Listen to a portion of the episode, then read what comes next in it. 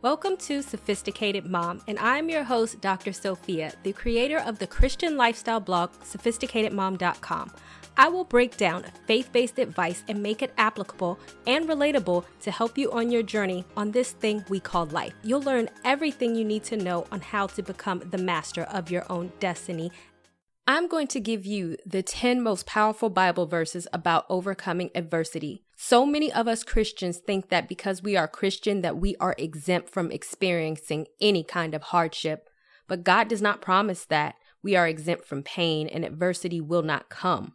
I know that you may be thinking that if we're going to have adversity anyway, then what's the point of being Christian? I can do bad all by myself. I do not need God to do bad with me. Thinking this way can be a very baby Christian mentality which is exactly why I'm going to give you these 10 amazing Bible verses about overcoming adversity so you can understand who God is and how he helps you through your adversity. Bible verse number one. We are hard pressed on every side, but not crushed, perplexed, but not in despair, persecuted, but not abandoned, struck down, but not destroyed. 2 Corinthians 4 8 through 9. In the end, no matter what you're going through, no matter what someone has done to you, and no matter how you think that you will not make it through your current season in life, you will. You will fall down. Perhaps someone will push you down, beat you down, but unless they kill you, you will get back up. You have the ability to not let whatever knocked you down keep you there. So do not think that your adversity will destroy you. It won't. It may have injured you, but you are still alive and you can still get up and move past this. Bible verse number two. Then you will win favor and in good name in the sight of God and man. Trust in the Lord with all of your heart and lean not on your own understanding. In all of your ways submit to him and he will make your path straight. Proverbs 3 4 through 6. We are people and we do not have the power of God. We do not know the reason behind why we are going through what we are going through. We do not have the ability to look into tomorrow, and we really don't know what God is doing up there with our lives. But you have to trust and know that all things will work together for the greater good for those who love Him and are called according to His purpose. You do not have to understand what God is doing, but you should trust what God is doing. And if you trust what God is doing, then you will not be worried about whatever comes your way. We tend to get mad at God because we do not like what we are going through. We feel like God can stop what we're going through, but won't. And because we do not know when or how it will end, we start to get frustrated with God. But that is where faith and trust comes in. Do not depend on your own understanding of the situation. Trust God and trust that He knows what He's doing. You can check out my blog on what to do when you're mad at God by clicking the link in the blog post. Learn to master the art of spiritual cockiness. I have a video on this below.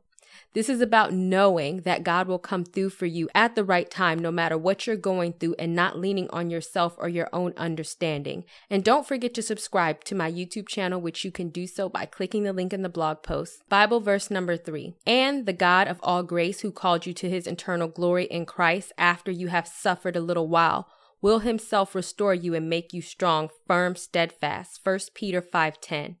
I know that suffering is the last word that anyone wants to hear, and especially as Christians. We do not want to hear about how suffering will make us a stronger person. If we had our way, then there would be no suffering whatsoever. God never promised us that we would not suffer. In fact, He promised us quite the opposite. Some of the best biblical figures have suffered, and if you want to know who they are, you can click the link in the blog post to read about that. What God does say is that after you have suffered, not only will He restore you, but you will come out better for your suffering. This is why, as backwards as it sounds, we must learn to glory in our suffering, which I have a video on below and you can watch in the blog post. Bible verse number four Consider it pure joy, my brothers and sisters, whenever you are faced with trials of many kind, because you know that the testing of your faith produces perseverance. Let perseverance finish its work so that you may be mature and complete and not lacking anything. James 1 2 4. No one wants to rejoice in their trials, but in the way you should, because when you face trials, that is how you know that God is going to make you stronger. I did not want to rejoice when I lost my job a few years back ago, which you can read about in the blog post. I did not want to rejoice when I was raising my son all alone, which I also have a blog post on that. And I did not want to rejoice when I was broke. But it made me a stronger person, and because I got through it, my life is 10 times better. I am 10 times stronger. and I trust God 10 times more had I not gone through it. Also, click the link down below in the blog post to see how hard times can make you stronger. And also listen to me talk about the struggles that I faced as a single mom when I was broke, hungry, and struggling, literally, and how God brought me out, and now I'm stronger because of it. You can watch the video below. Bible verse number five. And we know that in all things God works for the good of those who love him, who have been called according to his purpose. Romans 8 28. Going off the above verse, I know how you may be wondering how all the above things work for my greater good, but they did. It did not seem like it at the time, especially after years and years and years of being in the same situation, but it pushed me. It made me stronger and allowed me to work harder for things that I really wanted. Those hard times were like a fire under my behind to make me want more from life. I'm not sure I would have gotten to that point if I had not gone through them. So trust that all things, both good and bad, are working together in your life for the greater good, and your only job is to love God and trust that He knows what He's doing. Bible verse number six Be alert and of sober mind. Your enemy, the devil, prowls around like a roaring lion looking for someone to devour. Resist him, standing firm in faith because you know that the family of believers throughout the world is undergoing the same kind of suffering.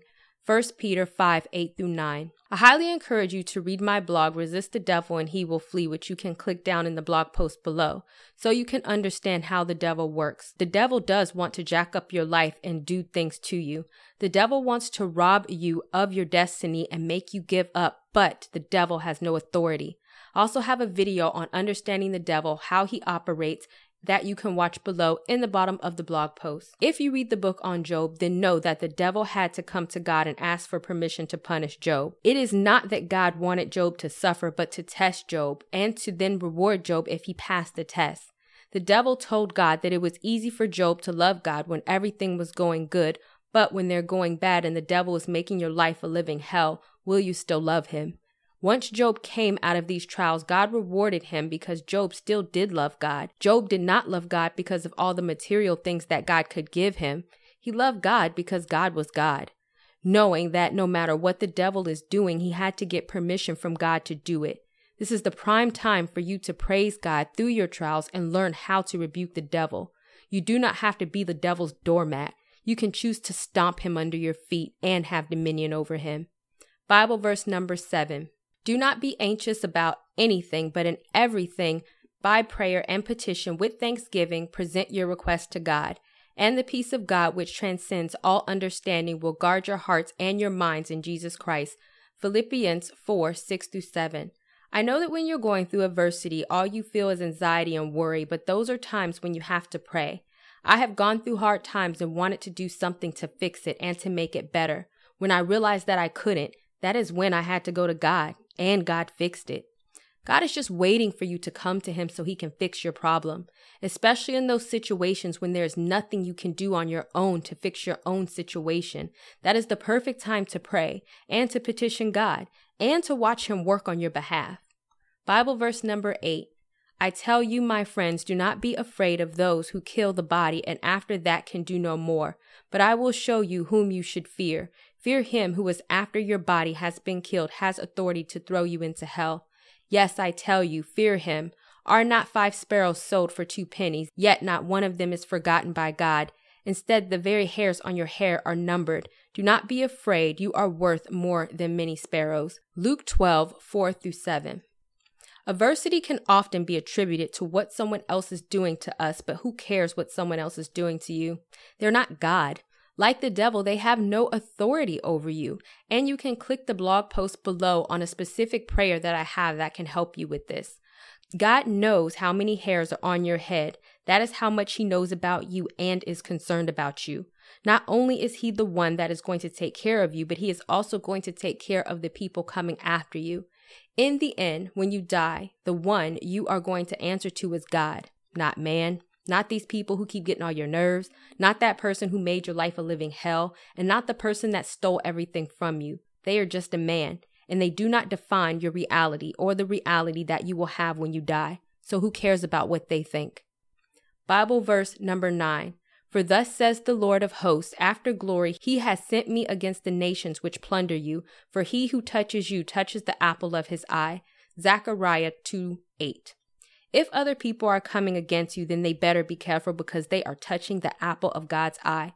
That is why you do not need to worry about people and what other people are doing because God will take care of them. There is no need to waste your time thinking about it or addressing it. Let God handle it, and you just keep your eyes on Him. Bible verse number 10 Therefore, I tell you, do not worry about your life, what you will eat or drink, or about your body, what you will wear. Is not life more than food, and the body more than clothes? Look at the birds in the air. Do they not sow or reap or store away in barns, and yet your heavenly Father feeds them? Are you not much more valuable than they? Can any one of you, by worrying, add a single hour to your life? Matthew 6 25 through 27. I know that we need food and we need to eat and we need to drink. I get that. There was a time in which I was in financial hardship and I felt like I could not afford any of these things, but guess what? God provided them. What this verse says is that your adversity is a life issue. There are more things to life than just worldly things. And if you are worried about the worldly things that you need God and God will provide them for you. So why even worry about them? The whole idea of worry is pointless. No matter how much you worry about something, worrying is never going to change anything. You are just making yourself crazy with worry. So why even bother allowing something that you cannot change affect you? Keep your mind positive and worry free and see how things can change for you. These are the 10 Bible verses about overcoming adversity that I enjoy, and most of all, I really hope that you enjoy as well. I know sometimes when you're going through something, you do not want to hear about the Bible or God, especially when it seems like God is not doing anything. But I felt the same way, and let me tell you that these Bible verses are time tested and they work. Even though it does not seem like it, and even though it is taking too long, they do work. If you know someone who can read this blog post, then share it with them. And also check out my Christian manifestation guide that has both affirmations and Bible verses that can help you overcome adversity. Watch the video way down at the bottom of the blog post to learn more about the guide.